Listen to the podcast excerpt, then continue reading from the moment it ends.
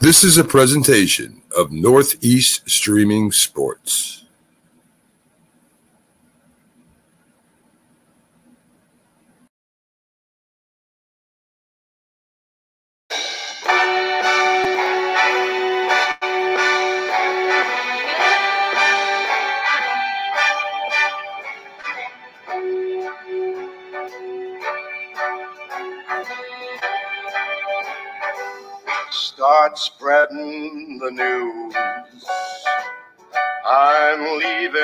Today. I want to be part of it.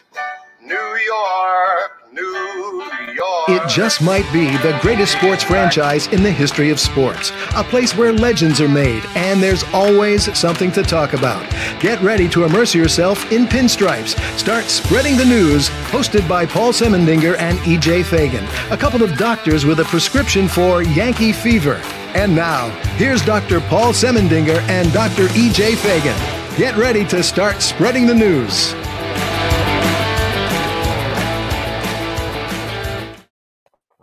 All right. Hey, that's not EJ Fagan. That is our guest host tonight, the wonderful and terrific Michael Whiteman, writer for Start Spreading the News.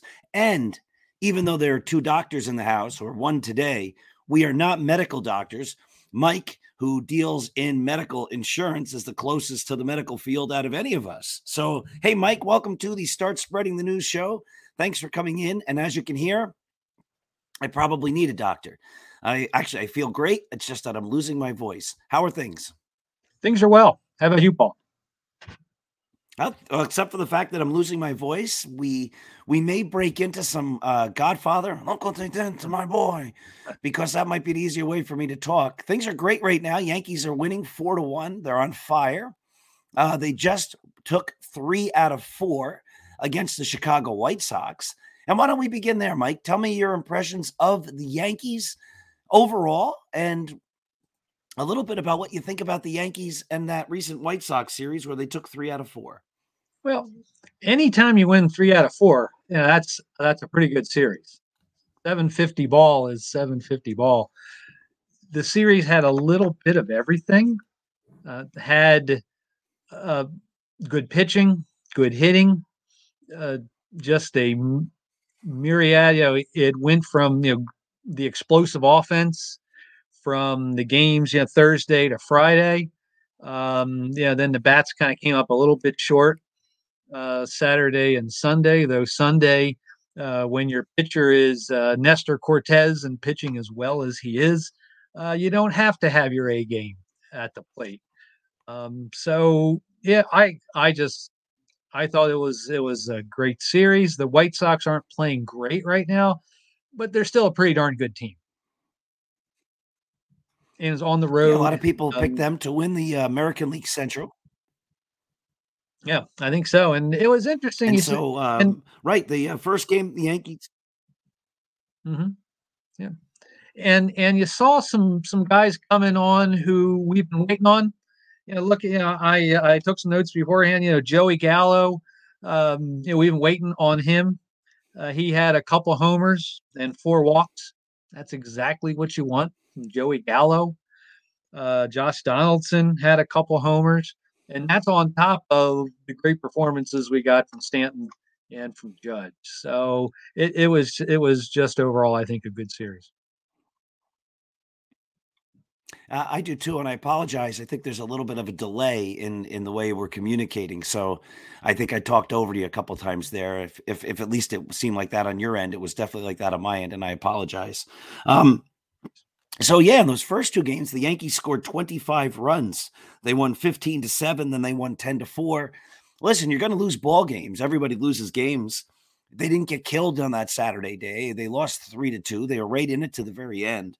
And then they come back and they win 5 to 1 and and as you say, it was nice to see Joey Gallo hitting a big home run there to uh, make the game from 3 to 1 to 5 to 1. So let me just say some players and and just give me your impressions. Like, are they for real? Is this are they going to get better?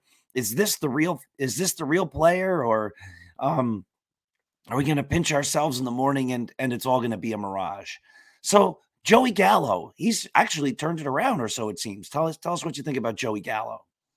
Yeah, um, I think Gallo really has a chance to be a decent player as a Yankee, and I think we just if we can keep our expectations of Gallo realistic, I think he can do very well. If we're expecting Gallo to be in the middle of the lineup, uh, then I think he is being misplaced.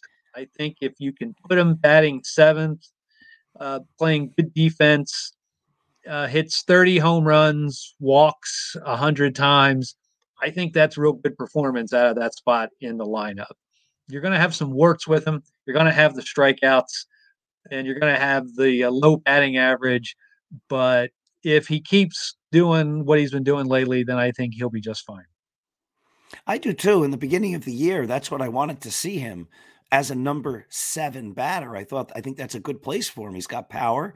He makes the manager on the other team have to think because you don't just want to have a right hander out there late in the game against Joey Gallo. So he's going to force movement moves to be made.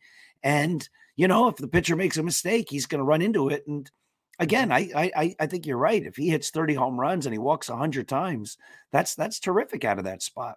Mm-hmm. All right, next name, Nestor. Now they call him uh, Nasty Nestor, but I like calling him Nifty Nestor. Ethan doesn't like it when I say that. My son, who also writes for Start Spreading the news, Dad, it's not Nifty Nestor, it's Nasty Nestor. But I like Nifty Nestor. What you, what what, what are you seeing with this guy? How is he doing this? Uh, yeah, if if you're just looking at substance, and and you know you're looking, and he he has just done so well. His earned run average, I think he's got the best earned run average in the American League, um, second in all of baseball. Uh, he's if if you watch his stuff and you watch his mannerisms, and in terms of style, you know this is going to age me, but he reminds me of uh, Luis Tiant. And uh, yeah, I remember seeing the end of a Tiant's career, um, but I right now he's the Yankee ace. Uh, you know, he is he is the guy. Now, will he be the ace in June, July, August? You know, maybe not. But you know, right now he is the Yankees' best starter. He's giving them performance and he's giving them distance.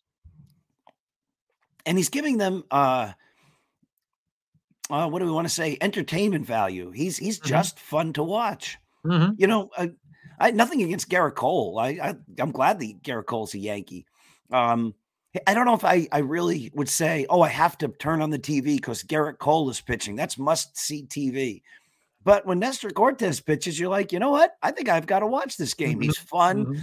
different arm angles, different windups, the hesitation, and I don't know. Is do you do you have the same feeling there? Is is Nestor Cortes must watch TV right now?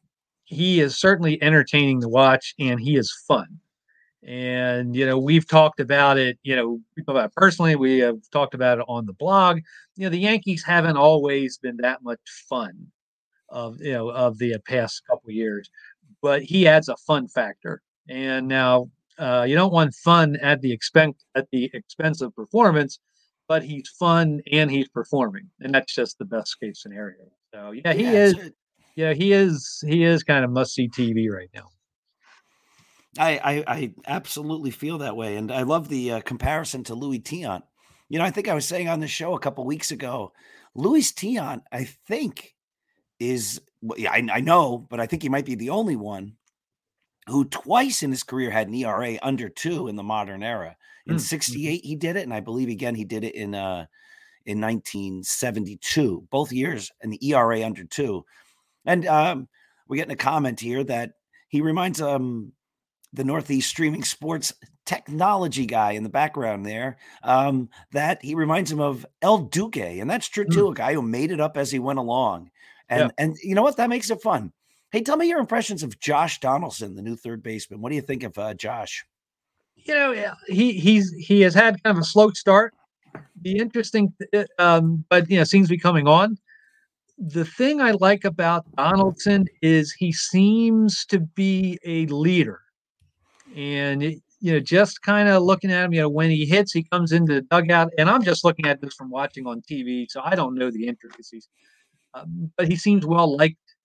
Uh, he seems to he seems to command respect. Uh, he is a veteran, a former MVP.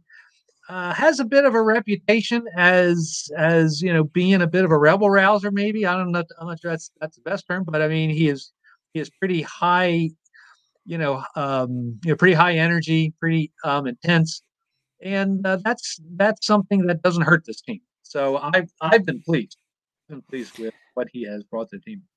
Mike, you said that the Yankees have been boring the last number of years, which I concur with 100%.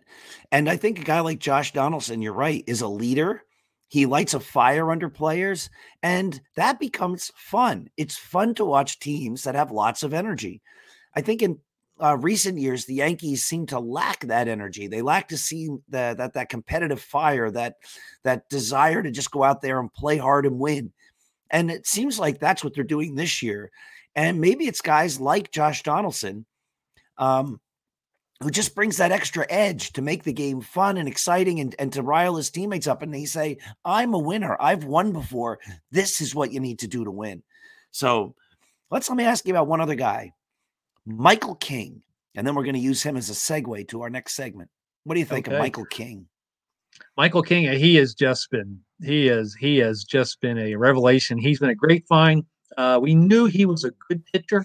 Uh, he had showed some flashes of being a good pitcher last year, um, but you know what he has done this year has been just off the charts. I think he uh, he did kind of struggle his uh, last outing out, but all in all, he has really been very good. He has come into some tight spots, and that first and I, I just think back to that to that uh, first performance when he came in after Chapman, I believe, walked the bases loaded, and he got out of it.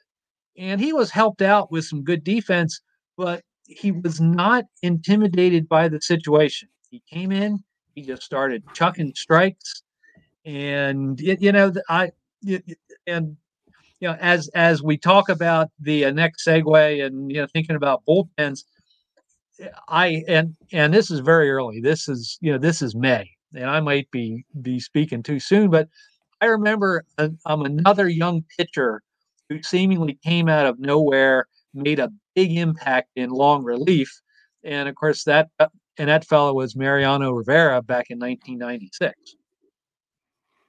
Now I'm not saying That's that he is comparison. Rivera, but you know similar um, emergence, you know from from a from a I don't want to say a failed starter, but a but a starter moved to the bullpen. EJ and I talked about this uh, a number of weeks ago too. The Yankees had a couple guys, um, you know, Joba Chamberlain a long time ago, who they they wanted to make, uh, who was a starting pitcher. They brought him in. He was a dominant reliever. They moved him back to the rotation. That didn't work, obviously. Phil Hughes, they tried as a starting pitcher, wasn't great. His best year really was the year he pitched out of the bullpen and was lights out. So let's fast forward to the end of the year. The Yankees need another starting pitcher. Um, we're just making this up. Where I'm, I'm, making an argument. I want to see you are now uh, Brian Cashman's number one advisor, and Michael King pitched the whole year like he did this year, and Cashman has a chance to go out and get a solid starting pitcher, whoever it might be, or he says, Mike, would you just move Michael King into the rotation? or do you keep him in the bullpen? What do you think? I think if King continues to pitch with the same impact as he has thus far, I think you keep him in the bullpen. I, I, I, I like you said, I, uh, the history of the Yanks yo-yoing folks between the uh, pen and the rotation has not been good. Uh, but I think I think you keep him in the pen. You know, th- there is something about someone who goes into the bullpen and has that mindset and that and that bulldog mentality. And King has that. King has that. Now, King has said himself that he wishes that he could start, um, but I don't know like a lot of relievers who I've heard who have said, "Yes, I want to be a uh, um, reliever," but you know, but that's where they end up and end up doing well. So I I would encourage Chapman. I mean uh, Cashman to look for a starter. That's what I would do as well. You know, you and I both enjoy a wonderful dice baseball game called Strat-O-Matic. Here's a Zach Britton card. Mm-hmm. Yep. And you know, on the back of the cards, they've always put statistics. And so, you know, we've both been playing this game since our childhoods. And, you know, they put up the player's ERA. And I learned on very early on that, you know, even if a guy's a low ERA, that doesn't mean he's a very good pitcher based upon a card that's supposed to replicate his season because the ERA is just how many runs he gave up, but the card can't predict that. Mm-hmm. The card can only predict how many guys get on base. And then they came up with that statistic whip, of course, walks and plus hits uh, per inning pitch. A Michael King's whip is 0.93, which means he allows so far all season fewer than one batter to get on base every inning. And that's really the statistic I think that matters most for pitchers. If you're not letting guys on base, obviously you're you're going to be much more effective. Mm-hmm. Yeah, you're uh, doing your job. I mean, that's you know, big, you know, uh, get people out. Yeah, that's your job. That's correct. So, as you know, the Yankees. Now, listen, we're spoiled. We're Yankee fans. We're spoiled. I have always been on record saying I want the Yankees to have the highest payroll. If there's a great player, I want the Yankees to get him by and large. Like Bryce Harper, I wanted him bad. And when the Yankees are not doing well and he is doing well, you you probably find that I'm writing articles saying like Yankees could have had this guy MVP. He should be a Yankee. He was tailor made for the Yankees. And there's always guys like that that I always want the Yankees to get. Not all those deals ever work out either. Like the Yankees have been smart to avoid some of these other players that I probably would have advocated for. But we live in the age where the Yankees have a budget. And again, we're spoiled because the budget I think is $250 million. I think the Yankees have the third highest payroll in baseball. And Yankee fans like me sometimes complain that they didn't get player X or Y, but they still have this tremendously high payroll. But a lot of that money is going to Aroldis Chapman, who's going to be a free agent at the end of the season. And the one thing, even in the boring years, if you will, these last number of years, that the Yankees have been able to do is put together a really great bullpen, often of guys' names who we've never heard of until they become great Yankee relief pitchers. Chad Green, Jonathan, Jonathan Michael King. You know, these aren't big name guys until they become big name guys pitching out of the Yankee bullpen. So once again, you're now um, Brian Cashman's advisor. And Chapman, I don't think he'll stay or stick around next year. I don't think the Yankees are going to offer him an extension or uh, give him another contract. But there probably will be an opportunity to get other big name relief pitchers. If you're a baseball team, or especially the Yankees, is getting a closer the most important or the, the best way to spend your money? Do you think? I mean, because some people say that, like, you need to have somebody who can actually close games. The idea of just putting somebody with good stats into the ninth inning doesn't work because, as you were saying before, maybe you need that bulldog mentality. So, do you need to invest heavily in a big time closer? Or do you think the Yankees in 2023 can save some money by just keep on keeping on with all these guys out of the bullpen who seem to perform year in and year out? What, what are your thoughts on that? Mm, yeah. Two of my favorite Yankee pitchers of the past 20 years or so were David Robertson and Mariano Rivera, both of whom were young Yankee pitchers who worked up from middle relief into a closer role. I don't think you have to go out and get that free agent. Now, certainly, if there's someone out there, I don't have an issue with them paying for that. But relief pitching is just is just really a tightrope of a um, profession. So few folks, if you sign for a four or five year contract, stay in that role for those four and five years and perform well. And you know, Ch- Chapman to me, you know, I I you know he uh, he uh, he kind of scares me sometimes. Uh, I think he lives on the edge, especially this year. I think he he throws the, so- the slider a little too much, and I think he walks too many guys. But the Yanks have actually gotten pretty good value for him um, dur- uh, during his uh, tenure in New York. I think the only time he really had to be removed from the closer role was for a while there last year, and then he came back. So but so many of the other uh, um, relievers you hear about, uh, they're signed for a big contract and they maybe have a year or two a good season and then they struggle and then they're out of the role.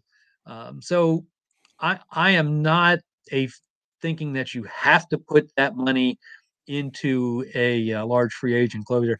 I Um, I think there is a more efficient way to spend your money, and and frankly, I think that for next year, I'd be interested in seeing the Yanks stay internal with a closer. You can you can almost always deal for a closer at the trade deadline. Almost always deal for um, relief pitching.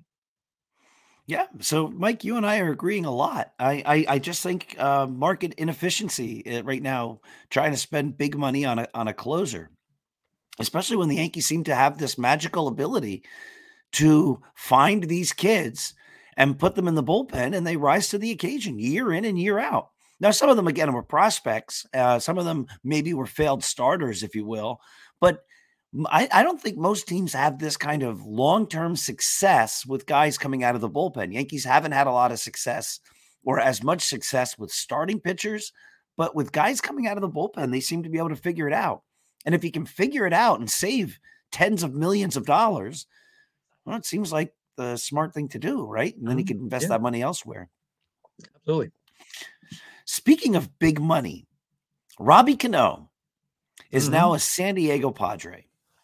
And Robbie Cano uh, turned down a big contract with the Yankees to get a bigger contract with the Seattle Mariners. Now, for the record, if I were Robbie Cano, I probably would have done the same thing. The Mariners offered him a ton more money and I think a couple more years. But, and he had some great years out in Seattle, but then he was traded to the Mets. He's had a couple of problems with PEDs and suspensions and things like that. Now the Mets cut him, and now he's in San Diego. And listen, I, I I'm never going to be a person who says you should have less money. You're not worth this amount of money. Robbie Cano didn't make anybody pay him. The Seattle Mariners willingly said, "We're going to give you this money. Hey, if they're going to offer it to you, take it." Mm-hmm. Um, so, so I, I don't believe no person is worth that much money. Obviously, people are worth that much money, or they wouldn't pay him. It's mm-hmm. money I can't understand, but he got the money. But at some point, I wonder if when the darkness hits in the middle of the night and he's just alone with his thoughts, if Robbie Cano would want to do it differently and if he would have wanted to foretell that extra millions and millions to stay a Yankee forever. What what do you think? What do you think goes through Robbie Cano's head? Is he happy he has all that extra money, or do you think, in retrospect, he's like, mm, should have stayed with the Yanks? Yeah, you know, I I uh, took a look at Cano's career up until he left the Yankees, and at the end of 2013, uh, he was he was 30 years old, had 1,649 hits, uh, lifetime batting average at that point 309, had a World Series ring, six-time All Star. Um, he was headed towards Monument Park and had he continued with the performance, so uh, you figure he had three more really good years in Seattle. Had he had those three really good years in New York, it'd probably been even better because of Yankee Stadium, as as opposed to playing in uh, Seattle. He really could have been looking towards the uh, Hall of Fame, and I don't know if that is important to him, but yeah, that's that's the thing. Uh, when I think about Cano, I think when he left the Yankees, and I thought this when he left, I thought that he that he really his chances of getting the Hall of Fame were you know really were reduced. I mean, he he could have been a Yankee legend, and one thing you say is that you know we can't understand that type of money. It's easy for me to sit back here at my desk and say, well, I'd have taken the 175 million dollars at the Yankees and, and you know clipped some coupons, um, but then I could have been in uh, Monument Park and uh, one of the great Yankees. But that's kind of that's kind of the, uh, the uh, place that I go with um, Cano. All right, and so uh, we have a great question here. Aaron Judge is going to be in a similar situation at the end of the year. The Yankees again, I feel made a great offer. Seven years, $30 and a half million dollars a year. That's a lot of money for mm-hmm. a guy who's had a couple of great years, but he's had a couple of injury riddled years. And, you know, it's not the Yankees' fault that Aaron Judge blossomed later in his 20s and he becomes a free agent when he's into his 30s. And, you know, that's just what sometimes happens. The world's not fair. Um, so let's say the Yankees at the end of the season, Judge has a monster year, and the Yankees just hold firm. They're like, you know what, thirty point five million for seven years is very generous. And I don't know, name a team: the California Angels, or the Seattle Mariners, or the Texas Rangers, or somebody offers him something like Cano, 50 million more dollars in a couple extra years than the Yankees do. What do you think? Do you, if, if you're Aaron Judge, do you think he's going to take that money? And do you think that's then going to play out similarly to the career that we just saw with Robbie Cano, obviously minus the PEDs and things like that? Yeah. I think a lot of it will hinge on if the Yankees win this year.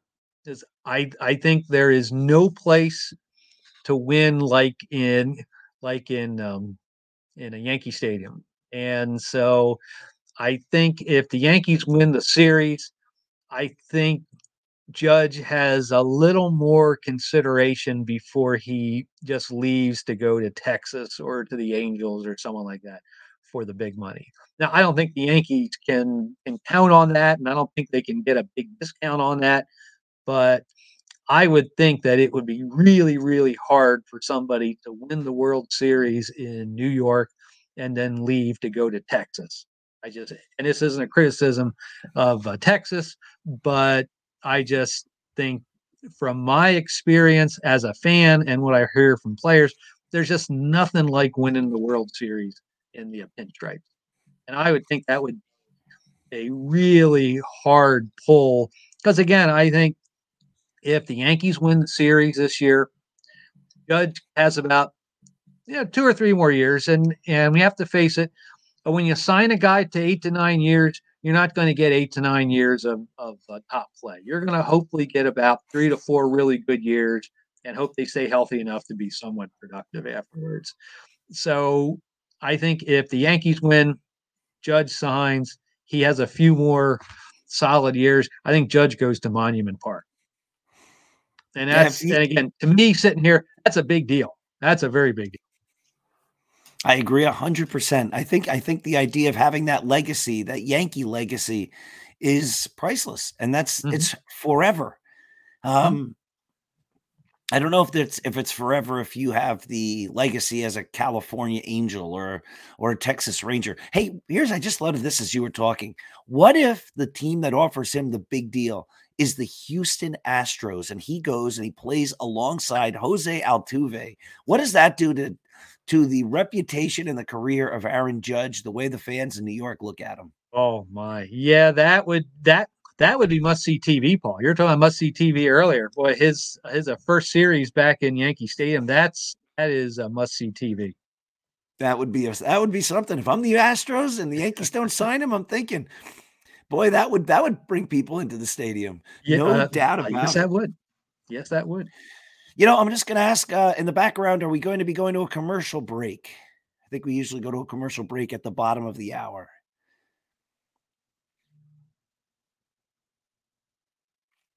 And maybe not. Okay. So, oh, yes, here it comes. Here's a commercial break, and we'll be right back.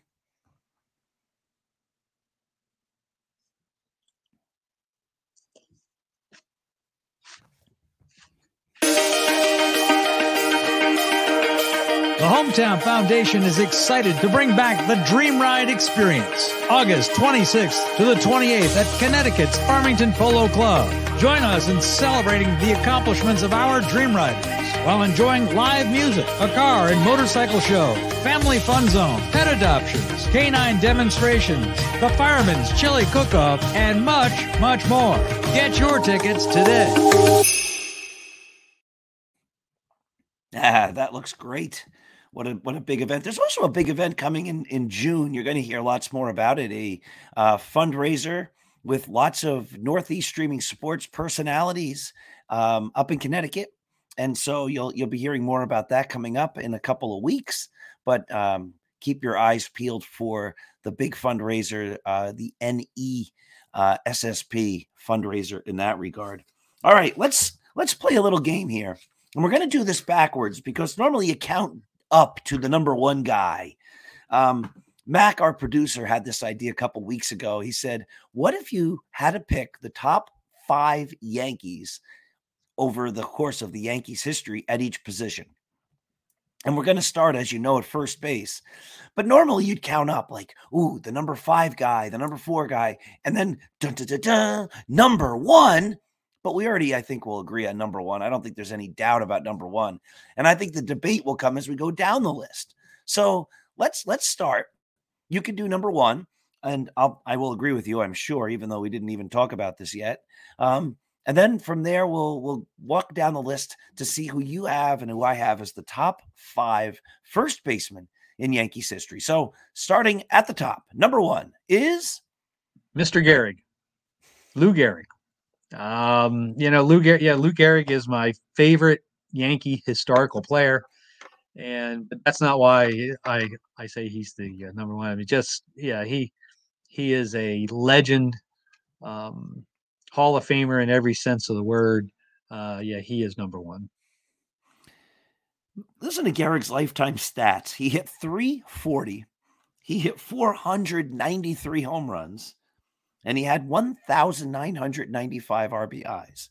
Out of the guys on my list, there's only one other guy that even had a 300 batting average.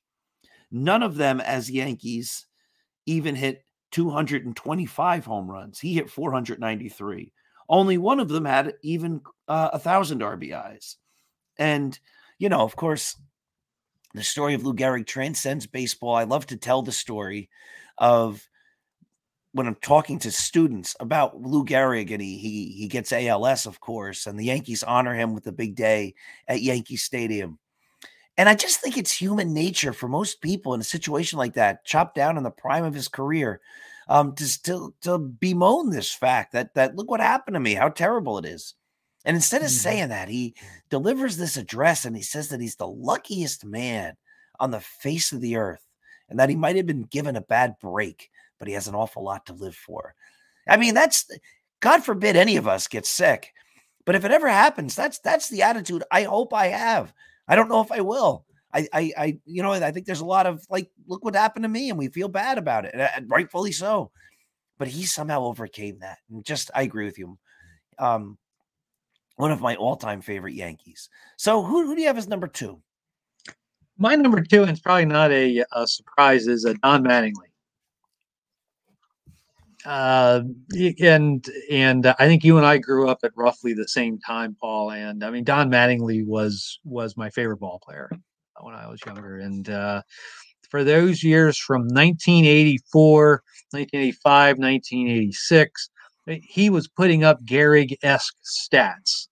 And um, I still remember that 1984 batting title.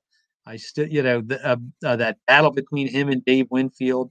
I still remember the 1985 Yankees, who I thought were actually going to win it, came up just shy, and you had him behind Rickey Henderson, and just how potent that was. And um, also, you know, another thing about Mattingly was just watching him continue to go out there and play hard, even when his body you know, started you know started to um, defy him and uh, and so many of of the core folks on the Yankee World Series teams from 96, 97, 98, 99, 2000 they all say, you know, how did you learn, you know, this this team first mentality, this grind it mentality, this, you know, win or nothing.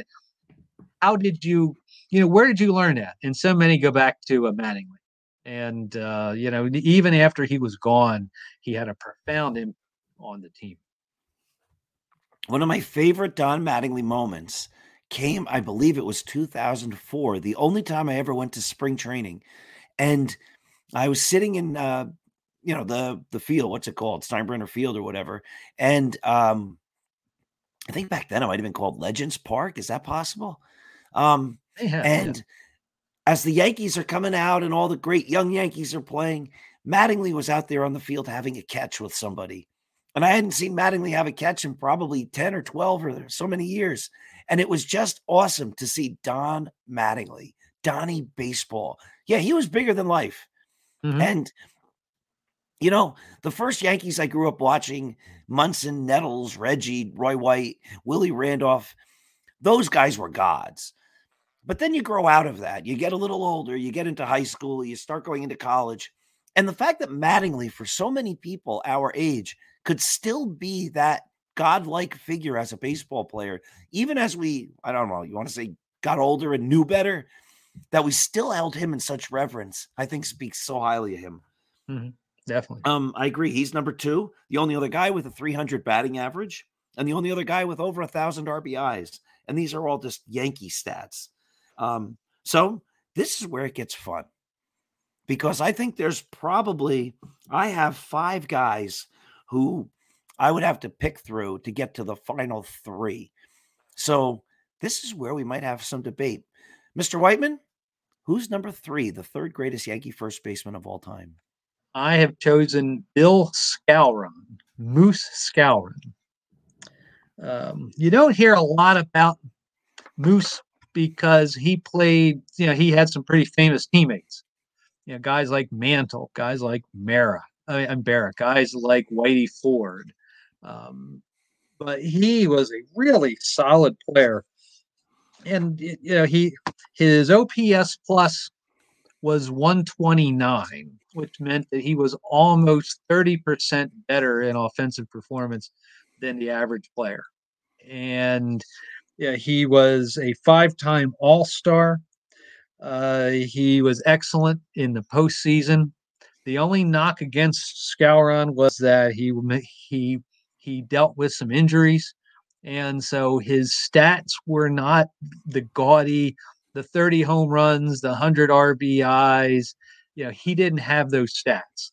Between some injuries and the fact that he played for Casey Stengel, uh, for a number of those years. And, you know, Casey would, you know, he was always tweaking the lineup, always platooning. And so, you know, maybe if it was a certain right hander, you know, someone like Joe Collins might be going out there to play first base. Um, and so, you know, with the exception of guys like Berra and Mantle, you didn't always have a lot of everyday players. You had a lot of moving parts that, of course, you know, Stengel uh, manipulated so well. But I, I really, you know, looking back and and doing some research, you know, I I really feel like Skowron was was an excellent player. Had he played somewhere else and gotten 150, 155 games a year, I think I love their stats. I agree with you again. Here's interesting. Gehrig played as a Yankee for 17 years. Mattingly played as a Yankee for 14 years. The next guy on that list is, if you just want to go by years, is Moose Skowron, who was a Yankee in nine different seasons. 294 lifetime batting average. He hit 165 homers. He had 672 RBIs. And again, these other guys on my list surpassed some of those numbers, but nobody hit as high as 294. And his war, baseball reference war, is higher than all the rest of the guys, too, at 23.7. So Gehrig was 113.6, Mattingly 42.4, and the third highest is 23.7. Oh, I want to put another name here just because I have a feeling he's going to be off of our list. Somebody he, he deserves a mention. All right. This is where it gets real exciting. I don't think we're going to agree anymore, but we might. Who knows? Number four Tino Martinez. Uh, t- and I, I think with Tino, I mean, he, he had good stats. If you take a look at his stats, they Uh-oh. were they were I, very good yeah, maybe not great, but they were very good. Um, he was just an excellent, excellent uh, piece to those late 90s championship seasons. And again, there were so many very good players who weren't stars, but they just they were just grinders and they were team first guys. And Tino was one of them. Good left-handed power, good fielding, uh, there are two home runs that I will always remember, and one is the grand slam in the first game of the 1998 World Series when he had been struggling so much in the uh, in the postseason, and second is the iconic um, home run in the 2001 uh, World Series um, against Arizona, um, and I I can still remember jumping and screaming uh, when that happened. So I yeah I I uh, and all that in the shadow of Don Mattingly, and so I yeah, so I I I have a lot of um, respect for uh, Tino's work. Now, uh, Mac threw up the name Wally Pipp. Wally Pipp actually had a lifetime WAR higher than Moose Skowron. In my book, The Least Among Them, you can see it over my shoulder. We always mm-hmm. talk about how Good we book. do things backwards, right? Like because the screen's backwards from the way we look. But um, I have a chapter in there about Wally Pipp and the fact that he gets a bad rap for having the supposed headache and sits down. He had actually been beaned and he tried to play through all that. Um, he was a tough guy. Here's a great trivia question Who is the first Yankee to lead the American League in home runs in consecutive seasons? That would be Wally Pipp.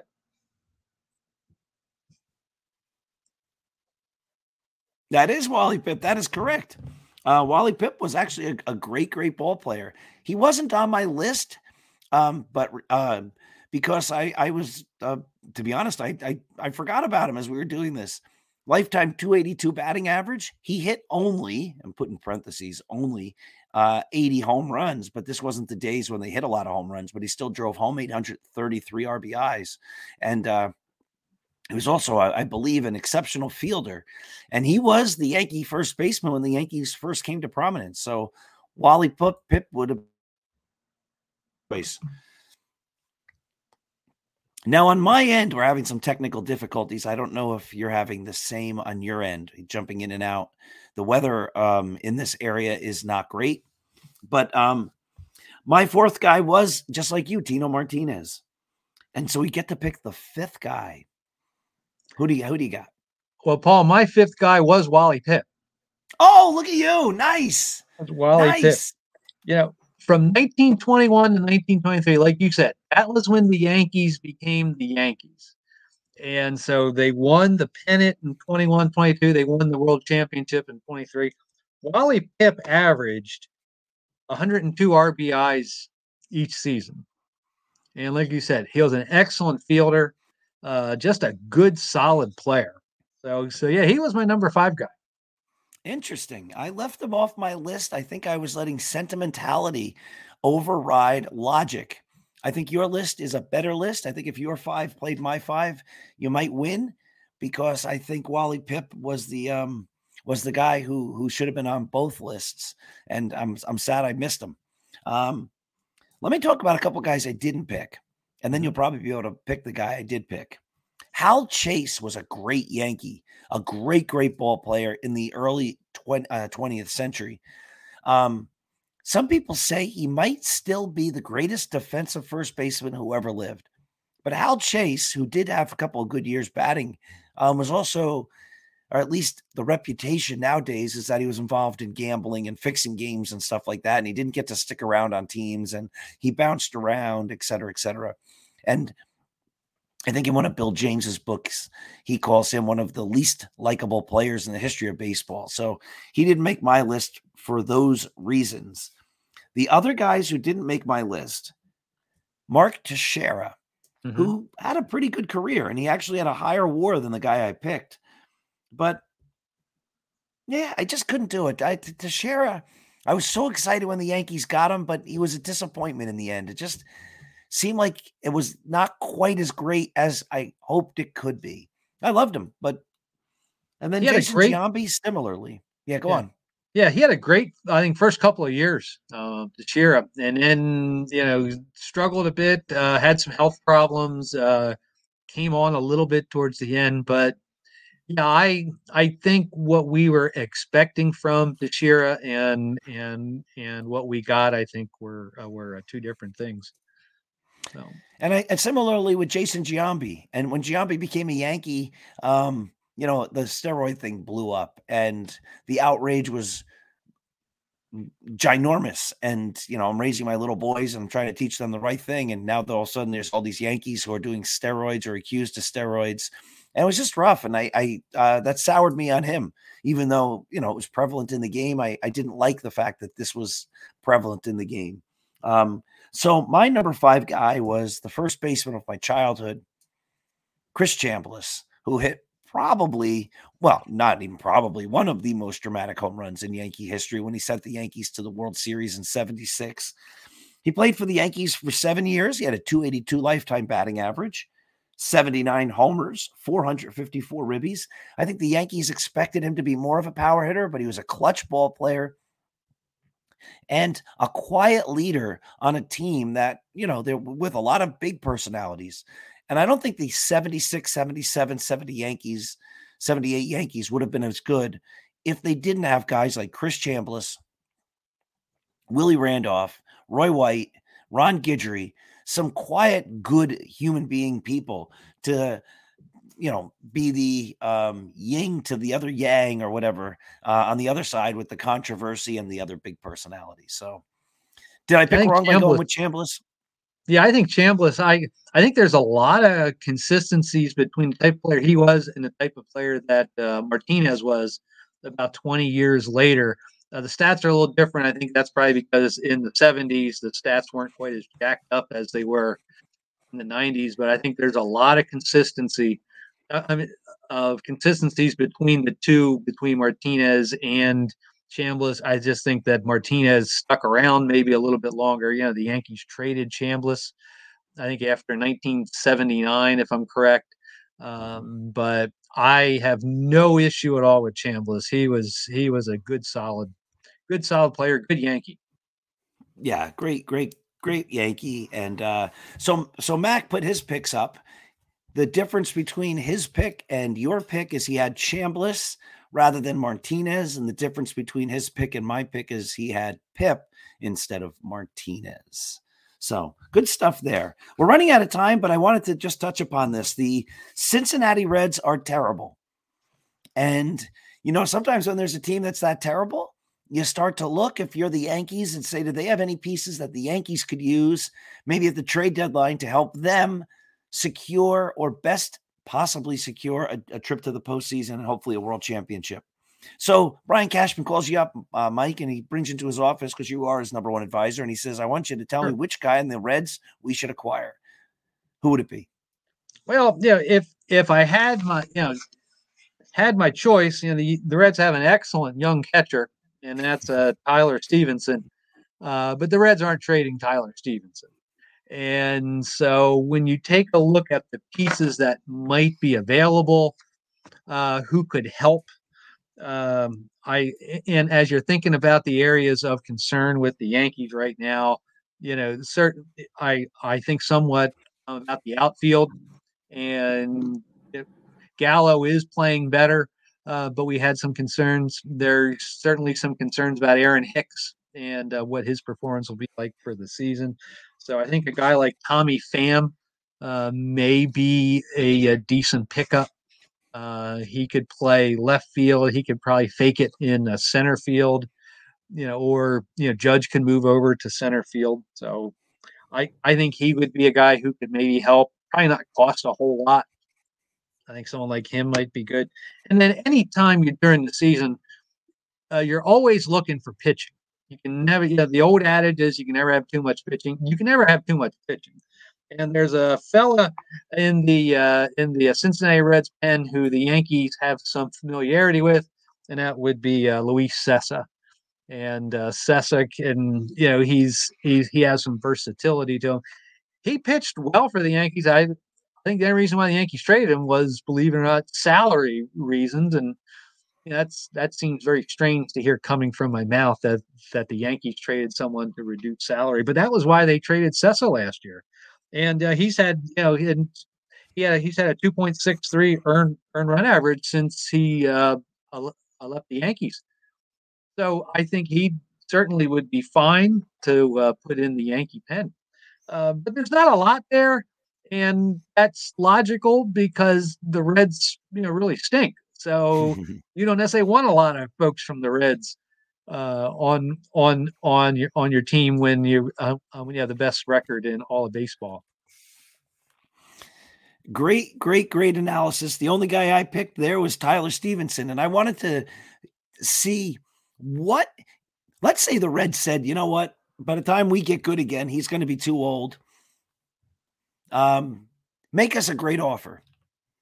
What would you mm-hmm. give up? if you're the Yankees, you have some of these great young players or whatever.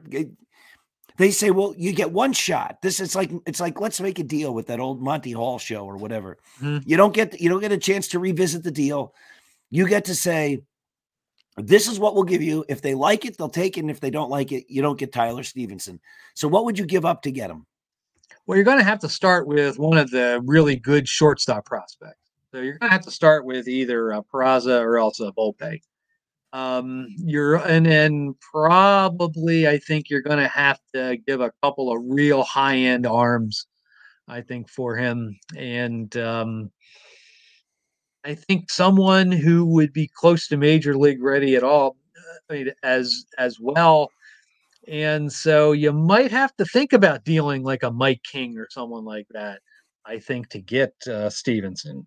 Uh, so I I think it, it would be it would be a, a, a painful deal for the Yankees to get him. All right, so the the the you if you're um, on the other end, the Reds call the Yankees. Brian Cashman calls you and he says, "Listen, they're going to give us Stephenson. He's hitting 324. He's 25 years old. There aren't a whole lot of good catchers out there. They want Volpe. They want Michael King. And they want um, hmm, somebody, uh, let's say Gleyber Torres and Luis Gil or something like that. those four guys, you going to pull the trigger or are you going to let them go? Talk to me in talk to me in the off season. I'm not sure I would do it during the year. I'm not sure I'd do it during, the year. but uh, you Good know, stuff. talk to me during the off season. Talk to me during off season because, you know, I mean, yeah, he has, you know, he's he certainly looks like he's going to be a good catcher for a long time. But uh, you know, drop drop him in during the middle of the season. You know, one thing the Yankee catching is not really hitting the ball at all. Uh, even though Jose um, Trevino, I I I had checked had a home run tonight. And uh, uh the Yankees just had back to back shots, Donaldson and Rizzo. Oh, okay. It's the okay, ninth nice. inning right now in in in uh, Baltimore. It's six to one. Yankees are on their way to their twenty sixth victory of the year. Yeah, no, I I would be reluctant, even though the offense is pretty bad right now. I'd be reluctant to mess with it right now, just because mm-hmm. the Yankee pitching is just doing so well. You know, do you bring in somebody that they don't know and and then you know kind of upset any type of chemistry you have going? I, I I agree with you again. Hey, what happened on this day in Yankee history? Well, on this day in Yankee history in 1957 was the infamous Copacabana fight. And so the Copacabana fight was when a number of Yankees and I don't and I I I may be a bit sketchy on the details, but a number of Yankees went to the Copa which was evidently a pretty hopping nightclub, be a place to be where a lot of celebrities hung out. And the Yankees got into a, a into a fight, and so the Yankees gone there. Folks like Mantle and Whitey Ford and Hank Bauer and Billy Martin got into a fight, and in the end, uh, many say that resulted in the Yankees trading Billy Martin uh, to, uh, I believe it was the Kansas City Athletics afterward. How, how would you possibly know that that happened on this day in Yankee history? Oh, you know, um, I would like to say that I just have all this memory in here, but I would I would not be honest. And I picked up a great on Amazon and called "This Day in Yankees History." And if you read my my uh, blog post, I really like to interweave the current reporting with Yankees history because I just love Yankee history. And so I always start my posts with a this day in Yankee history. And, and um, which makes them which makes them so good.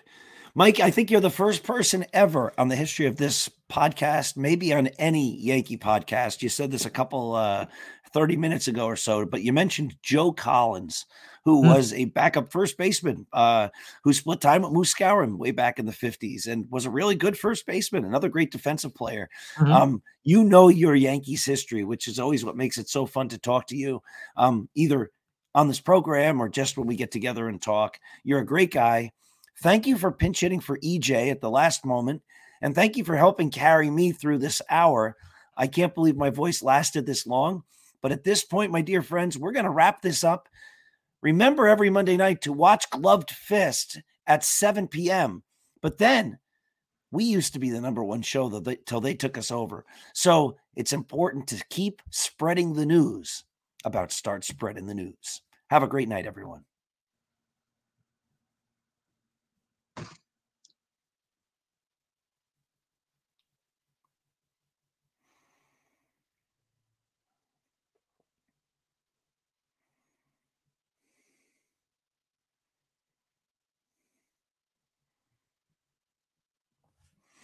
The question is, how long can we sit here without moving?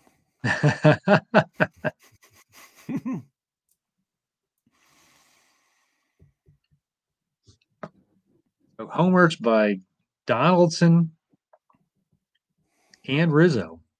Back to back. Oh, there we go. Have a great night, everyone.